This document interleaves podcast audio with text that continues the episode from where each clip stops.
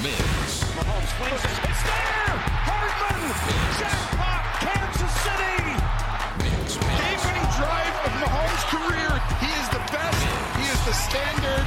When Michael Jordan wins it again. Caught touchdown! Hardman caught the ball! The Chiefs have won! The Chiefs have won! Mims, Mims. Kansas City wins the game! twenty-five twenty-two! The Mixed Pick Sports Show. Welcome to the Mixed Pick Sports Show. Uh, Steve Mickelson uh, with uh, two Ks and Mix and two Ks and Picks from mixed picks dot com in Las Vegas. As always, good morning, Steve. Good morning. And uh, Gary Key, husband of uh, Donkey uh, from the Rad Radio Show, joins us again this morning. Hey, buddy. Hey, thank you for having me. Um, Steve, uh, before we get to what you and I were talking about earlier this morning, uh, Gary and I were rolling our eyes at each other uh, about that that clip we played for the opener there, because I, I was I was visibly rolling my eyes and shouting at the end of the game uh, last night. Tony Romo, it's got to stop what everybody else is doing and making Patrick Mahomes the better than Tom Brady. He is not the Michael Jordan of the N F L. That would be Tom Brady. That is a complete overstatement. He's the best quarterback in the game, bar none. But can we stop with this? Yeah, I'm in agreement there. He's got to continue to prove it over the, you know, length of his career. He's on his way. Yes. I, I'm not going to dispute that part, but to already be crowning him that, I, I mean, to me, that's crazy. You got to fulfill your whole entire career, and then we evaluate your career as a whole to determine who is the greatest of all time, and he's not there yet. No, he's not even Montana. And no. this this reminds me of golf, where every young player is the next Tiger Woods until they're not. I, I was going to use the basketball example again yeah. when LeBron won his third championship, and everybody was saying that he's greater than Michael Jordan as well. And yeah, yeah, yeah. I, I, the the one I liked uh, this morning was uh, producer uh, Kyle said that Patrick Mahomes is like Kobe at this point. Yep. And, and that works for me because he is great. But most of most of the game yesterday, Steve, for you and for me, and we'll find out from Gary, really seems to center on what we had been talking about all week. It's almost like we foreshadowed this. Uh, Niners coach Kyle Shanahan, I, you you and I both, I think, put this loss squarely um, at his feet. And, and this story about the Niners players not knowing the overtime rules in comparison to the Chiefs players who say, oh, we've been working on it since – Uh, training camp, and and in fact, uh, Kyle Shanahan in his uh, post game uh, got a little bit more information since we talked earlier, Steve. He said that that his analytics guys had told him that how to do it or whatever, but they so he he intentionally took the ball in overtime when they won the the coin flip, but he didn't tell the players anything. And and I'll, I'll find the exact quote for you, but there were other examples there. This story is getting a lot of traction. It is front page on E S P N dot com. You know they're going to talk about it on all the talking head shows. I still land where you and I landed earlier and last week. Nothing will happen to Kyle Shanahan.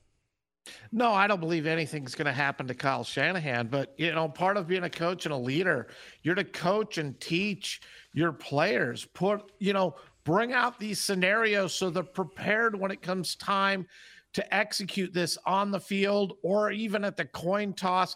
The fact that he didn't even share this with the players to me is mind-boggling because you have to know what you're going to do. I don't blame the players because, oh, they explain the overtime rules to the players. I'll be honest with you. If I was out there and done the coin toss, I'm trying to focus on what I'm going to do and how I'm going to execute once we start playing overtime. I'm not listening to the referee telling me the rules because by rights, my coaches should have already embedded that in my mind, so I already knew what it was. The fact they didn't hear anything would tell me they're the same rules that we had, you know, in the regular season. So to me, again, everything, I look at this whole game, and we talked about the the advantages the Chiefs had was the coaching and the quarterback just because it's Patrick Mahomes. Well, I was really pleased with what Brock Purdy did. I, I can't put any blame on Brock Purdy at all. He had a really good game. The difference to me, the entire difference, was coaching. Yeah, I, I would agree with you on that as well, Steve. It's uh, this is falls one hundred percent on Shanahan right now, and I, I don't know how long you go before you yourself personally accept that you've been there three times and blown double-digit leads in the Super Bowl three times. Without holding holding yourself accountable and trying, I mean, what's he doing to improve himself as a coach? Well, he uh, he said. So first of all, let me let me backtrack here. Niners coach Kyle Shanahan said he and his analytics staff discussed overtime possibilities before the game, Eric Armstead and fullback Kyle Juszczyk both said that overtime strategy was never discussed with 49ers players leading up to the Super Bowl. Armstead, Arm, Armstead rather, saw the postseason overtime rules on the Allegiant Stadium scoreboard. That's how he knew they were different. Um, the Chiefs said they were well prepared going all the way back to training camp. Andy Reid said we've talked about it all year. And even if the Niners players would have listened to the refs, they're not going to then change what their decision if they win the coin toss because they're going to do what the coaches had told them. And and to Kyle Shanahan, he defended his uh, his coaching as well uh, after the game, saying that he was uh, always, I have it here, I really do, because I knew this was going to come up. He he defended his coaching. I will find the quote for you, I promise. Uh, but he said, uh, the worst thing that would happen is if I didn't do something that, that I was, was going to do. So I don't see any self-awareness no. at this point. Yeah. We got a ton of emails here, Steve. Uh, we're going to start with this one from Jeff. Uh, you can email us, rad at rad radio dot com. Says, Rob and Steve, that was brutal. I was rooting for the 49ers, but watching that game was painful. I had P T S D as a lifelong Chargers fan. I felt like I was watching a Chargers game. Had every opportunity to win the game, but they found every way to lose it. Coach Kyle is on the hot seat. I don't believe that. I just don't believe he's on the hot seat at all. I, I expect a uh, um, uh, a statement from John Lynch about how he's got full confidence in Kyle Shanahan uh, by today. Yeah, I expect that as well. You know, one of the things that I'm just tired of in sports altogether is coaches blaming their analytics mm. for their bad decisions. I mean, come on, accept responsibility for your actions. Analytics do not give you an excuse to make bad calls. Here's what Shanahan said, Gary. Uh, um, quote, what I can't live with is when I do stuff that I didn't plan on doing or that I didn't do and second guess myself. I'm proud of what we did today as a coaching staff and as players in terms of we worked and we did everything we planned on doing. We just didn't get it done. I just, yeah, I just, the first half, I would say he did a great job. It, it, the second half was just a completely different story. And I honestly, I don't disagree with him for taking the ball in overtime, especially with the current rules. In a zero zero ball game, for me, I want to be the first team to score because it's just going to put that much more pressure on the other team. And it's going to give your defense a chance to do what they're supposed to do, which is step up and stop players. And that just didn't happen in this game. Now, Steve, a few hours ago, you had the other reaction. You thought, no, no, don't take the ball. I still, I would not have taken the ball because of what the rules are. Even if they score the touchdown, I still get the ball. I want to know what my opponent does. And just like the Chiefs, look, if the forty, you know, the Chiefs get the ball, kick a field goal, I know, okay, I got to get in the field goal range, but I want to end this right now. I want the touchdown.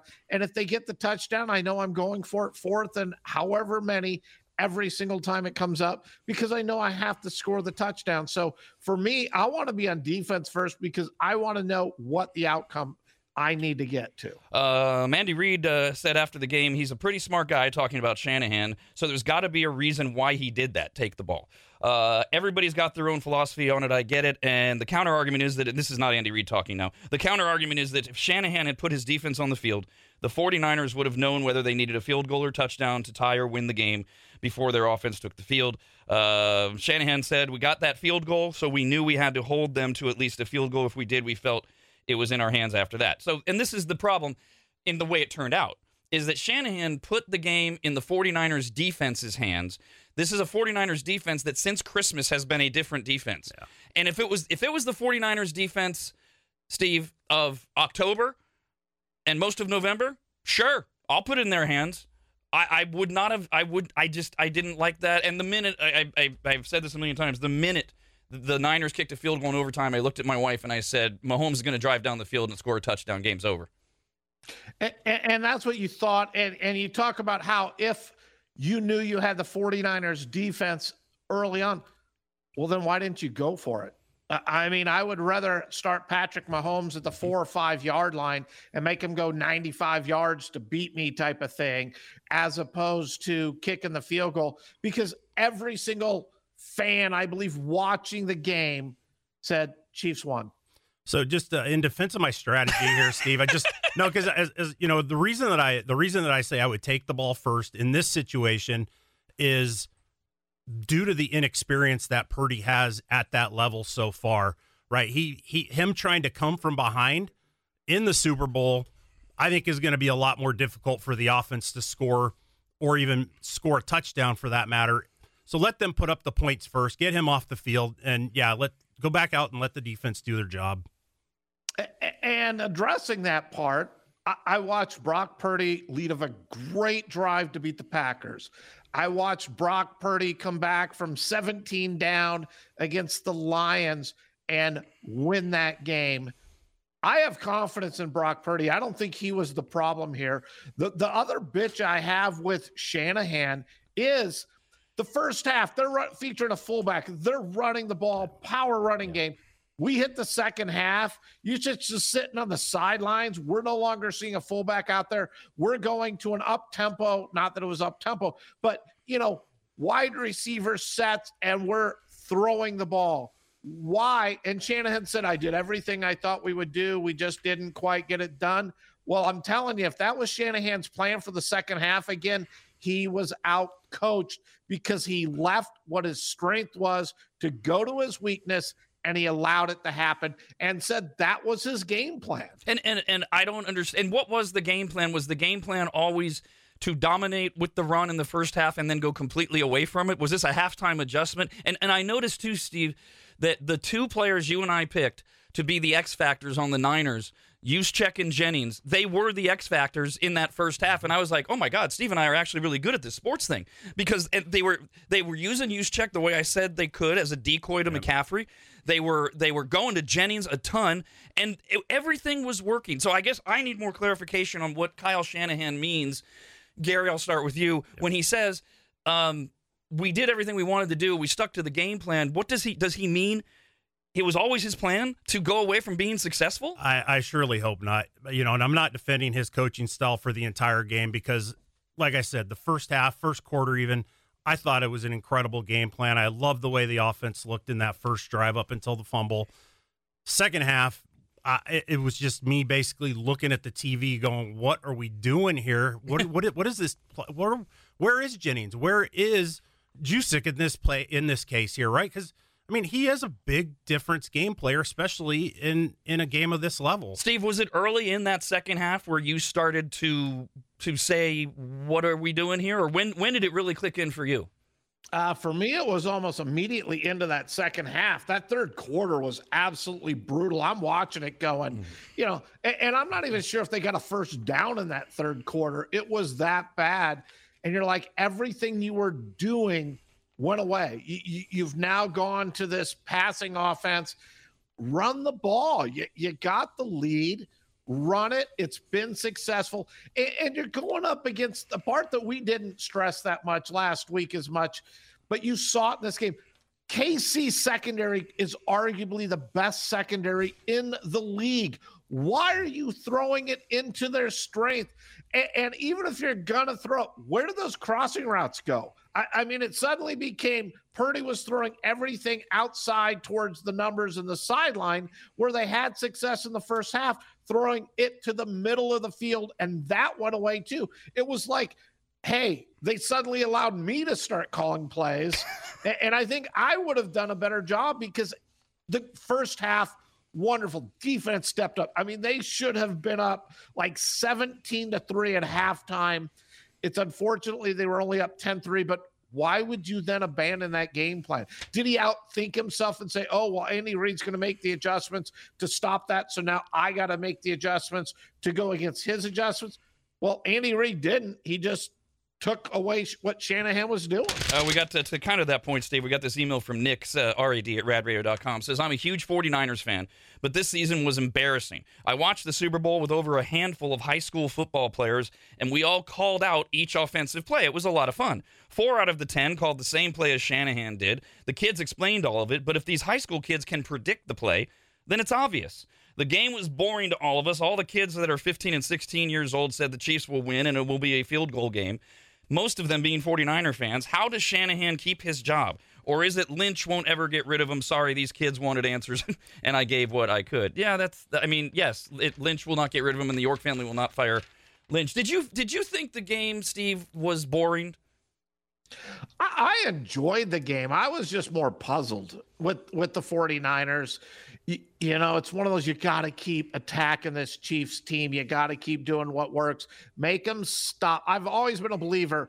Make them stop what you're doing well. If I'm gaining eight yards every single run, I'll run it for twenty straight times until they can figure out how to stop it. And then at that point, I'll adjust. And, and Shanahan just didn't do that.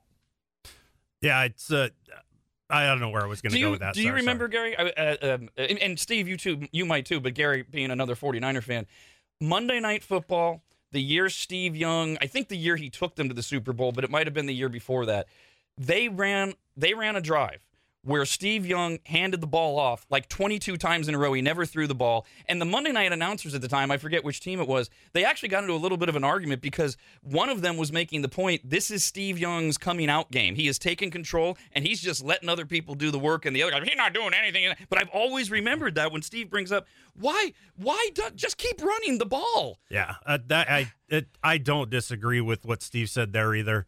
I, I don't know why he went away from that game plan. It just... It's mind-boggling. Um, we got this one from Ron. Says, Steve couldn't have said it any better. I yelled at the screen at four minutes left in the fourth quarter when Purdy had thrown more passes in the first eight minutes of the third than the whole first half. The other issue I had was it looked like they went to a prevent defense midway through the third. So sad that poor coaching cost talented players a championship. Were there any defensive, Steve, thing? I'm sorry, not defensive. Were there any player things that did stick out at you? You said you don't blame the players at all. Um, I know you. I know that you brought up uh, earlier uh, this morning when you and I were talking that the Greenlaw freak injury of killing, uh, tearing his Achilles tendon, running onto the field, didn't help the defense on that last stand. But it, does anything stand out to you on the Niners team that where you go, well, that was a player problem? No, I don't really think there were any player problems. The Greenlaw I thought was a really big injury. Uh, Samuel going down. You know, but then he came back. I, I'm not sure how healthy it was, but he seemed to play the second half just fine.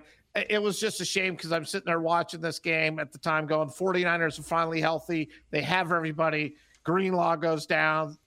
Deebo Samuel goes down. And I'm like, what an awful time to start losing your top players, because the one thing we all, I believe, agree on is you want everyone to be healthy. You want everyone playing at their best for the Super Bowl. This is the marquee game.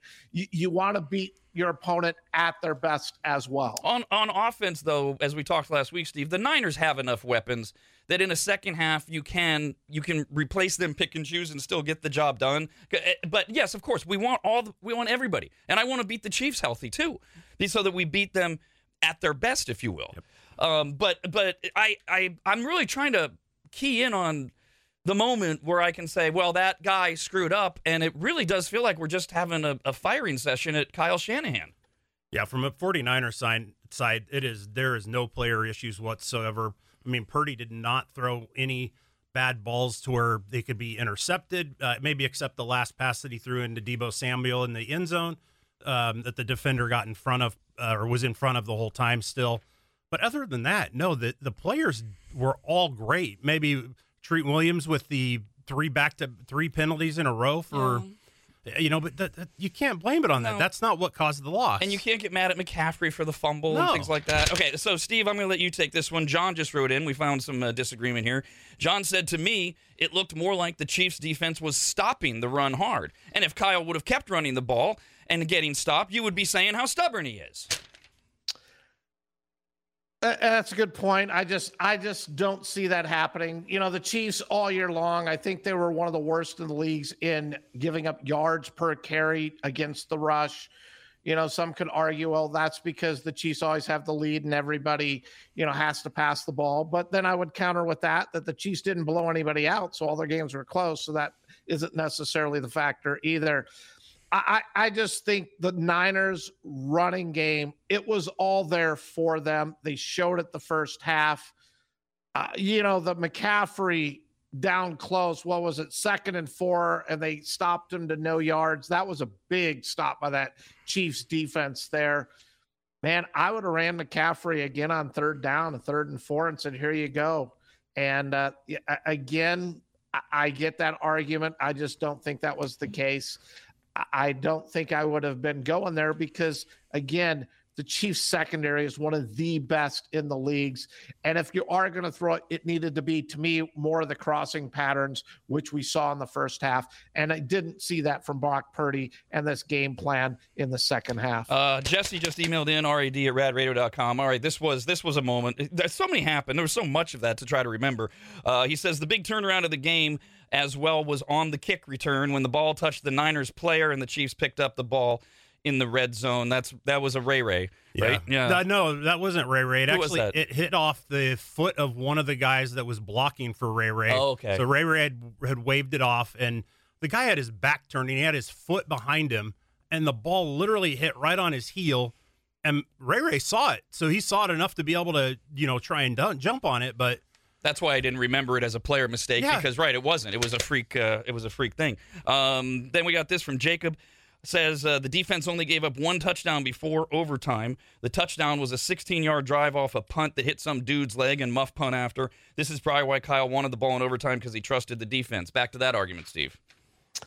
Yeah, but you, you don't want to give Patrick Mahomes the ball late in the game with a chance to score. He, he just, you know, I keep using this phrase, he's magic to me at quarterback. I, I think when the 49ers kicked the field goal, uh, again, both of you are 49ers fans. Did you not watch the field? Hey, yeah, we just went up by three and said we lost yeah, the game. It's yep. over. It was over. Uh, Jeremy wrote in, Rob, I said the same thing as you last night. I was out. There were a bunch of Niner fans. Everyone was cheering at the end of the game when they took the lead nineteen to sixteen, and I said there's too much time on the clock. No kidding. Mahomes is going to get at least a field goal, and this is going to overtime. I was scared then yeah. that Mahomes was going to just score a touchdown. We wouldn't even get to overtime. When the Niners drove down in O T and scored, I said the same thing again. Too much time on the clock. Mahomes is winning this game. Yeah, it's, and uh, somebody wrote in last week and said whoever has the ball last is going to be the winner, and that is exactly how it turned out. Robert wrote in and said, I think the Niners didn't look the same during the playoffs. Close games, down to the wire. Something changed in the playoffs. They need to figure out what it was. I told my family you never give Mahomes time to tie or win the game. They did have three very different games, Steve, against the Packers, the Lions, and then yesterday. And I don't know if, if we can point to one thing that, that changed that. I mean, did Shanahan go go away from his whole scheme for the season? I mean, it, the, the defense wasn't playing as well, but those were three really weird games for a team that was, that has the best roster in the N F L. See, I put the Packers and the Lions in a different category. I put those into the 49ers expected to win. I think they were looking kind of past those two opponents. Uh, both times, though, it was like they took a shot to the jaw. They took a step back, and they were, were stunned, but they were able to recover. I think the Niners played a great game yesterday. I just think they were outcoached. I, I don't knock anything that they did other than play calling the second half and Shanahan's stubbornness in a sense of the play calling and, again, coaching. How do you not let the players know what the rules are? I, I mean, the Chiefs let them know in training camp, and the 49ers didn't know standing on the field in the Super Bowl. That is all coaching. I thought the Niners defense played really well. Uh, Greenlaw going down, I think, affected them. But outside of that, I mean, they gave up the touchdown on on the fumble on the punt from hitting the guy's foot, and then they gave up the touchdown, you know, in overtime. That's a strong defensive performance here. Brock Purdy played well. Me, this game was entirely coaching. Gary, Steve and I have been harping on this over the last few weeks where the sports media has been all in on why is McCarthy getting one more chance with the Cowboys. There's all sorts of heat on Sirianni in Philadelphia, uh, uh, the, the the Bills head coach. If you you know you keep getting close, but you're not winning the big game, and and we're wondering why Shanahan is never getting that. And, and the sports media will probably do it to him today because of this rules thing.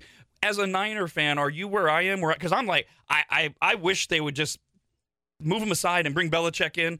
Uh, again, I know that's not going to happen, but th- this is he's got he's had the best roster in the game. Yep, and he hasn't closed the deal. Are you done with him? I'm I am done with him. Yeah. I, you know, it's a great regular season coach, get us to the playoffs, but you've already you three times now you've proven that you can't finish a game in the Super Bowl. Um, uh, speaking of, by the way, both Andy Reid and Travis Kelce have come out and said we are not retiring. We'll be back next year. We're going to talk about their altercation and the reaction to it as well after this. Mix Picks, the Mix Picks Sports Show. Let's go! A couple emails uh, here, rad at rad radio dot com. Uh, Gary, known to a lot of people as husband of Dawn from Rad Radio, is sitting in with us as well. Sean uh, simply says, the Niners didn't make the Chiefs pay for their turnovers, and the Chiefs made the Niners pay. Yep. You agree? one hundred percent. Um, Steve, the uh, uh, how do you feel about this? I just uh, just double-checked uh, E S P N dot com. They are they are slamming Shanahan pretty hard this morning, it looks like. Uh, but here's an article I pulled up. forty-niners title window shrinks after Super Bowl loss versus the Chiefs. Skimming the article, they basically don't really get too specific other than saying the unknown of the future, the championship window for the roster's veterans is shrinking ahead of a looming twenty twenty-five payday for Purdy. Are, are the Niners, are the Niners like, are they running out of time here? I, I don't know. It depends on the contracts that I'm not privy to. You know, I haven't done the research on it. Brock Purdy, you're not worried about him till twenty twenty-five. So that really shouldn't affect twenty twenty-four or anything like that. My big concern is that the amount of money put into that defensive line, when you look at Bosa and Hargraves and, you know, all of those players, you know, Chase Young, I got to figure Chase Young is gone at the end of the year. You know, Gregory is probably gone as well, but they're putting a lot of money into that defensive line. And, you know, some players, I don't know where Deebo Samuel's at, but he's got to get some money. We already know Christian McCaffrey's getting his money, but you want to keep, you know, these guys on your team. So it's tough to say, you know, where exactly and if their window's ready to close because they still got two more years on Brock Purdy. I could be misremembering, but I thought we, they worked out a deal with Deebo last year that he was fairly happy. Either way, though, I, I, I get what you're saying, Stephen, as I'm thinking, because I did not give the – I didn't give this any thought that, that the window was closing, and I think part of it is – look, the Niners should have – two trophies with this with this team, yeah. At least. But I think part of it is, ironically, as we bash the hell out of Shanahan for the first twenty-five minutes of the show, Shanahan and Lynch do a great job of figuring this roster out. And so I'm just, I, I, I as a Niner fan, Gary, I just, I haven't been concerned about, oh, no, that's it, we're never going to win it now. No, I, no that, that thought hasn't crossed my mind yet. I mean, we, Purdy, Mister Irrelevant, we don't know what's coming down the pipe in the, in the future with our rookies. Um, and, you know, quite honestly, just reading Brock Purdy and the type of person that he seems to be off the field, I really wouldn't be surprised if he tried to work out some sort of Tom Brady style deal just to make sure they can pay the players to keep him around him, to keep the team trying to win, because that's all he wants to do is win, right? Yeah, it, it sure does seem like that yeah. to me. Um, here's an email, rad at rad radio dot com, says, I'm not sure how many losses Kyle Shanahan needs to have before he realizes he's his own worst enemy. If you look back to the Christmas Day game, Kyle's offensive identity changed. Instead of handing the ball to the N F L's leading rusher, they became a passing team. In the third quarter of the Super Bowl, the Niners did six passes in a row. Even middle school offensive coordinators understand third and five is a lot easier to convert than third and ten. I'm losing faith in Kyle Shanahan, but nobody in that organization is going to hold him accountable. I, I, from what we see, Steve, do you even think there's going to be a conversation? Like, is Lynch going to even sit down with Shanahan and and say, dude? I, I don't think so. And, and I want to ask both of you a question here because I'm going to take it a little bit different. Me being a lifelong Lions fan, so we're used to the misery. You know, our goal is to get to the playoffs, hopefully someday, like we did this year, and win a playoff game because we haven't been able to do that. But do you think now that you're sitting here watching this, every year we should win it all and every year this disappointment at the end of the season – which one do you think is actually worse as a fan? Never getting the opportunity and just being heartbroken because we stink every year, or having such high expectations every year, getting to the big game and getting totally crushed in the Super Bowl on the last game of the season? Yeah, I it would it, for me, I would say it's harder with the second one. With the, being a forty-niners fan, the age that I'm at, I got to experience the best of the forty-niners team when they won all five of their Super Bowls. You know, we were five and oh. We just had this incredible dynasty. It was an incredible team all the way through. And the expect, like you said, the expectation now is that you win the Super Bowl. And it, it is. It's very much so a letdown when it doesn't happen. And I, I would almost rather, you know, like with you, Steve, as a Lions fan, when you're you're just excited they make the playoffs and then win a game in the playoffs and, you know, and it's a successful year. But I, I think it's harder being the first one. So I would say same but a little different for me in that the, the first decade of this century was awful. And and I hated every minute of watching the Niners go four and twelve and, and just stinking up the joint. And I don't want to experience that again. But but I think the, the thing that's so hard about this is Gary and I are the same age. So go through the eighties and nineties, and I never I was never nervous when the, when the Niners were playing in the playoffs and the Super Bowl. I always knew they were going to win.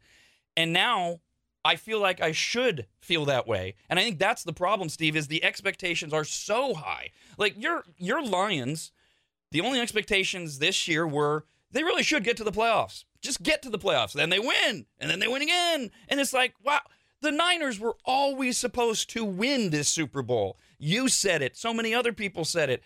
I can't find anyone that doesn't think they're the most talented on, uh, roster in the N F L. That's what I think makes it so hard, is that they're not – They're not just the Bills. They're not just the Ravens. I can look at both of those teams and go, yeah, I mean, I can see why they didn't they didn't even get to the Super Bowl, yet alone. I can't say that with the Niners. That's what makes this so awful. So I don't know if I answered your question or not, but it does suck. I mean, this is especially watching yesterday's game, because they should have won that. They had that game. You led me to one more question. You could have the 49ers of the early century that was four and twelve and pretty much know that that's what your future is, or this team that heartbreaks you in the Super Bowl. Because that four and twelve is my experience. That whole time that you hated it, that's been my experience pretty much my whole life with being a Lions fan. Which one would you rather have? I'd rather have this. I, I'd rather have the excitement, the energy. I mean, look, it, losing's part of sports. All three of us are huge sports fans. It, it, Sacramento Kings fans can relate. Uh, so I I still like this better. Yeah, I, I would agree. I still like this better because of the fact that the football season's seventeen, eighteen weeks long, and we're going to see the team win in the regular season. And, and so, you know, it's it's easier to get to, to be excited about the playoffs at that point in time than it is to know that, oh, great, here we go. We're playing – you know, t- Tampa Bay or, or the Patriots or Kansas City. So here's another thirty-point loss. And yeah, uh, so I would I would rather take this just from the cons- consistency throughout the regular season and deal with the heartbreak in the end. And, S- Steve, let me turn around on you a little bit now, because now that you've tasted it, and all indications are the Lions should be pretty damn good next year. They're going to have to contend with the Packers in their own division, we think. How? What are your expectations like now? Because a lot of people are going to start saying the Lions, they should go, they should go back to the championship game at least. Uh, my expectations are is I want to finally start winning. I think our roster's gotten really well. I love our general manager, and I think he's had you know some great drafts, and he's been able to build this team, and we're moving in the right direction. But, man, I will tell you, having experienced it, I, I get what you're saying because, you know, when and, – and if I'm correct, when Campbell brought out the field goal unit type of thing – I'm sorry, went for it before they even called the play. I think I texted you with fire Dan Campbell because I'm like, he needed to kick it. And I was crushed. I, I, I mean, yeah, when you're used to disappointment – yeah, look, this is what we always get. But then to actually have that, this is it. We're going to the Super Bowl. We are finally getting there. The, that was as devastated yeah. of a loss I think I've ever experienced in my entire lifetime. I was destroyed. So I get what you're saying at the Super Bowl, because I'm still, I will go to my grave saying if he kicks the field goal, the Lions are in the Super Bowl. I, and watching that Chiefs team, I'd take my chances. I, I think we would have ran it enough. I think the Lions could have beat that Chiefs team that we watched play yesterday. Yeah, I honestly, I love Dan Campbell. I love the fact that he's a coach that goes for it on fourth down. You know, I love the excitement that goes with that. As a matter of fact, I wish we had had Dan Campbell yesterday instead of kicking a field goal and, and going for it. Um, so let's let's give the winners their due. Uh, I think we agreed last week, Steve. We got a dynasty on our hands, right? Oh, absolutely. No doubt about it. And what about, what about, so this, this article, Niners window is closing. Boy, the future looks really bright for the Chiefs. Again, you're going to have to pay some players. I think their future looks bright as long as Patrick Mahomes is healthy and playing quarterback for the Chiefs. I'm not that concerned with all the other players around him. Patrick Mahomes is that good. Yeah, I was just going to say, I mean, the Chiefs, think about it. They got rid of Tyreek Hill, one of the greatest receivers in the league, and they win back-to-back Super Bowls without him. Then and and right halfway through the season, we're all talking about how the Chiefs don't look like the Chiefs, yeah. and yet they still win the Super Bowl. Uh, Andy Reid and Travis Kelce both announced they're coming back, uh, so no retirement announcements there. So, and Steve, what was your take? This came up uh, earlier this morning on a variety of levels. The Travis Kelce, Andy Reid bump and yelling in his face thing. A lot of people made a big deal out of it. I, there were, you know, you're going to have the Taylor Swift effect. People saying, oh, my God, he's got a temper. He's beating her at home, whatever. Uh, to me, I I was surprised. I, I, I maybe when I in, when I think about it, I'm not, because society seems like they've gotten so soft about everything. It was a non-issue to me. To me, what I saw was a fiery player who wanted to be in the game. He was pissed that the, the they just had a fumble. He's basically telling Andy Reid, if I would have been in there, I'm the one of the best blocking tight ends in the game. I would have done something different. Put me in. And Andy Reid, after the game, said it, it's nothing. It, it, he was coming over and saying, put me in. I love that. It's not the first time. I appreciate him. But, boy, people made a big deal out of how disrespectful it was and, and how he, what a temper Kelce had. I just thought it was competitive. Yeah, I didn't look that much into it. Yeah, I thought it was a little bit out of, you know, character on the sideline. You know, I'm not sure I want to see a player going up and getting in the head coach's face, but they've been together for so long. I, I mean, everything they've both said about each other, you, you know, they both have great respect for it. And I'm sorry, I'll take the Travis Kelce all day long. He's like, look, I want to be in there. Get me the ball in that red zone. I'm going to score. He has that competitive nature. I want that out of my player. I don't want a guy who's going to sit there and say, uh, you know, hey, don't give me the ball. You know, let me just stand on the sideline. I want to watch. I want a guy who wants the ball every single time. And on occasion, you're going to see that. And we saw it, but I, I thought it was really a non-issue. Yeah, I mean, and I, I thought it was a non-issue as well. And I think it's getting a lot more attention than it would have. I mean, number one, he threw his helmet earlier in the a few games ago as well. Mm. But, you know, I don't want to say the Taylor Swift effect, but as you bring more fans in that aren't used to seeing football and understanding just how aggressive and mean that, just not even uh, football, but any professional sports, there's a, there's a lot of adrenaline flowing and, and you're passionate about what you're doing. And that's going to happen from time to time. Kelce did say his emotions got the better of him, said, quote, coach has asked us to speak our minds. I just wanted to let him know how much passion I had for this team. He's one of the best leaders of men I've seen in my life. Mix Picks, the Mix Picks Sports Show. Let's go! All right, here's another angle on uh, why the 49ers were right to keep the ball or take the ball in overtime. Email rad at rad radio dot com says, if Kyle Shanahan, the head coach, would have chosen to defer, the 49ers defense was tired from the Chiefs' last drive. The Chiefs would have driven all the way down and scored a touchdown, no problem. That doesn't change it for you, though, Steve, right? Because you still want to know what you're up against. Uh, exactly. I mean, I don't know, but if I watched the game correctly, the Chiefs took the ball and went down and scored a touchdown. So what difference would it have been if it was their, you know, they got the ball first or they got the ball second? It still resulted in a touchdown. And and totally unbelievable scenario. Let's just pretend the Niners do the exact same thing that they did when they had the ball first. They would then have to go for it on fourth down. And and and, and because you have to score a touchdown at that point to keep the game going. I I I, yeah, the Niners should have deferred, but there's a lot to pick on with with uh, with Shanahan. By the way, Gary and I were just trying to do something, uh, Steve, in the studio. We can't remember a, a pass interference call yesterday. No, I don't believe there were any pass interference yeah. calls. I'm not even sure if there was a defensive holding. There was. Oh, there was one because the Chiefs got called for it yeah. uh, with the 49ers, which was really needed at that time. Big play, give them the first down because it was third and long. Yeah. Um, the uh, I thought I thought and Steve, we talked about this earlier. Uh, I thought the officiating was good in that it's not a story. They let them play for the most part. Yeah, I absolutely agree with that. And believe me, I've been very critical of a lot of officiated games this year with questionable calls or non-calls. To, to me, they did an outstanding job. They were a non-factor.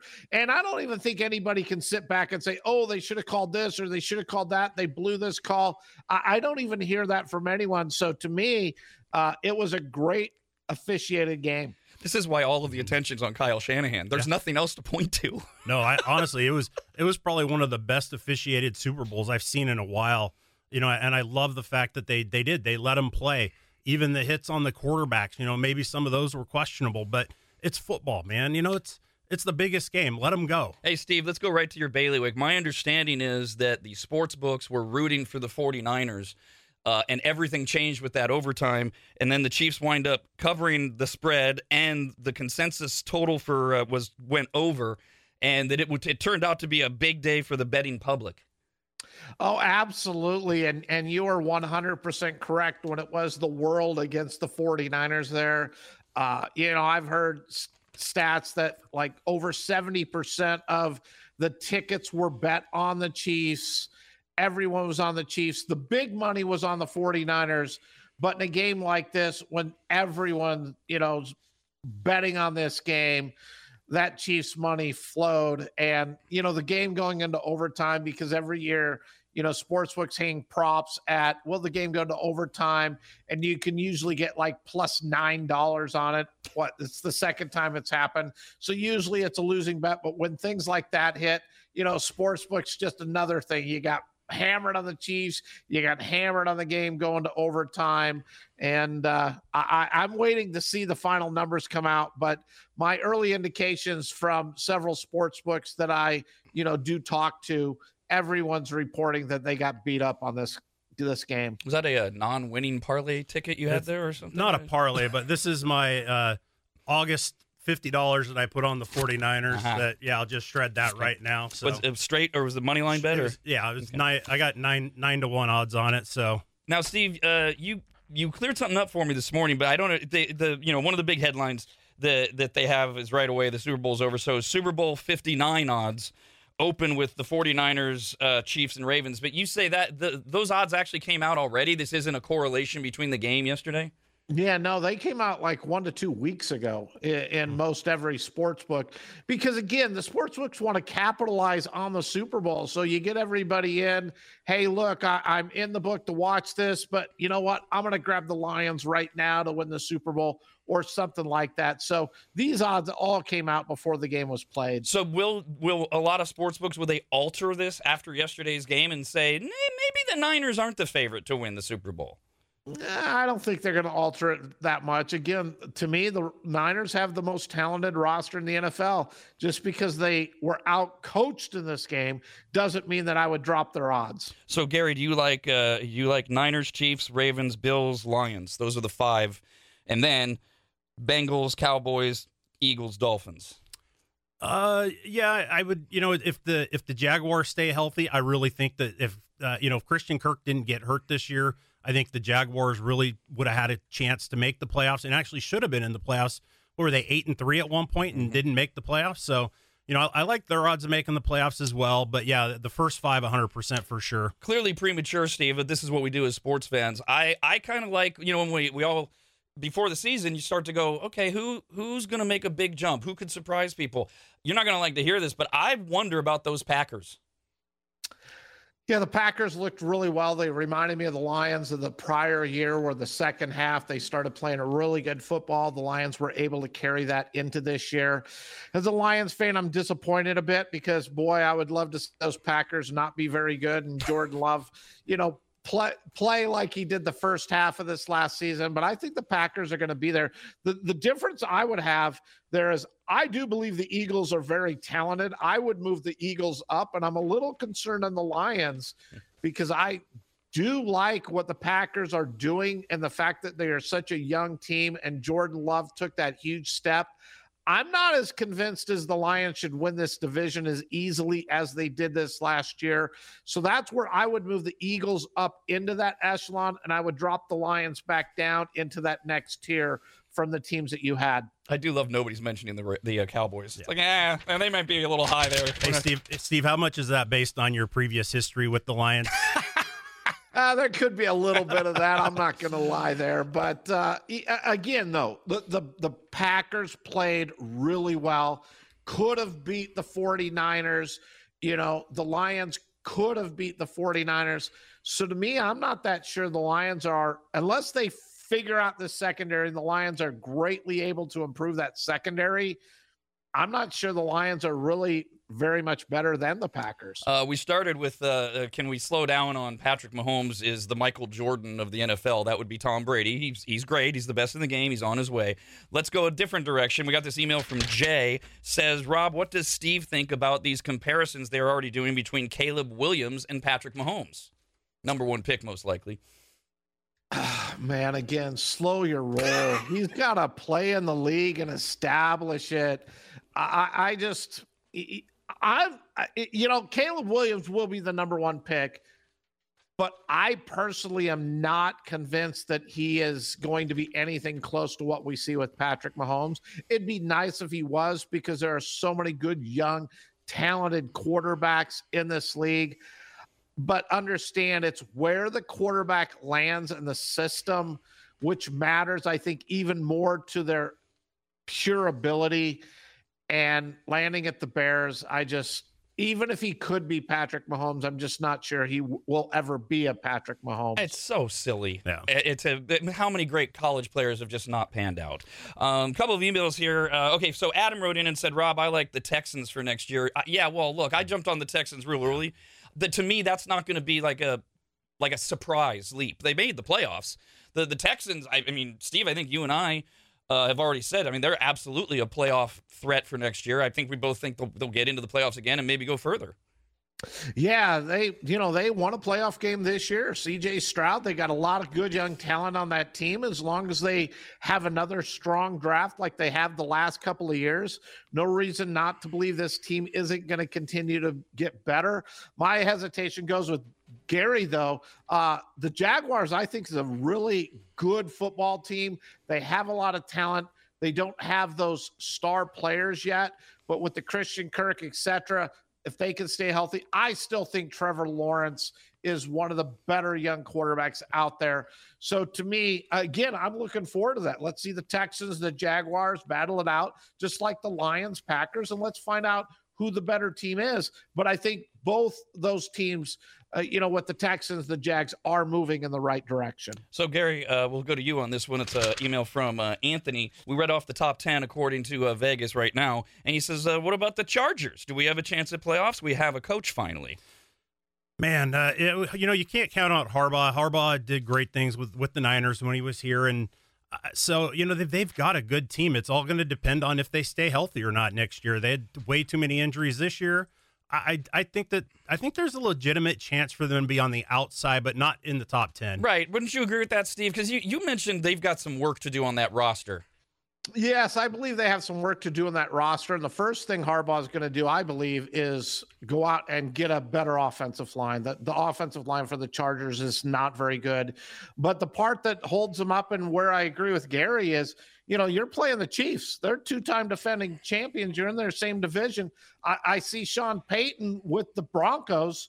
You know, where are they going to go? And I know Russell Wilson's not there, but if they're able to find a quarterback, that's going to be a very good team. I think the Chargers are going to be a good team. But when you have three of your four teams as playoff-type teams, you're going to beat each other up, so you're never going to be as good. And the sad part is, as I say this, poor, poor Raider fans. I mean, I'm not sure when they're actually going to have a chance. The, the, the, is there anything that you see the Raiders could do, Steve, that would get, make them competitive in that division? Um, petition the league to transfer to a different division. I, I, I just, I, I feel bad for him, and I'm glad Antonio Pierce got the job, because I really believe he deserved it. The bigger question I would have is for both of you is, do you think Antonio Pierce will be the head coach following next season? I think so, yeah. Uh, if they go four and thirteen, five and twelve, does he keep his job? I think uh, so. I would guess a part of it will be, what changes do they make? And can can fans and Mark Davis say, we gave him a lot and he's still and he's not doing anything with it? I would think he gets two seasons, but I, I don't know, Steve, because after the Josh McDaniels debacle and the Raiders are becoming this long-suffering franchise, and and is it because somebody, Bill Belichick, is out there that Mark Davis says, I'm going to turn it over to him? This is the fun part now, Steve, is that we get to now do this. We have, what, you know, five months of of figuring out how every N F L team is going to change and the maneuvers they're going to make, and we get to segue over to basketball and hockey a little bit more while still talking about all of this. So uh, thanks to Gary for joining us. Thanks for having me. And uh, Steve, I will talk to you again tomorrow morning at ten a.m. Yes, and thank you, Gary. It was great having you on the show with us. Make this. Have a great day. Mix, mix. High fly ball into right field. Mix. She is gone. Maybe. Mix. Yes, sir. Mix. Still five seconds left in the game. Do you believe in miracles? Yes. Mix. Unbelievable. The Mix Pick Sports Show.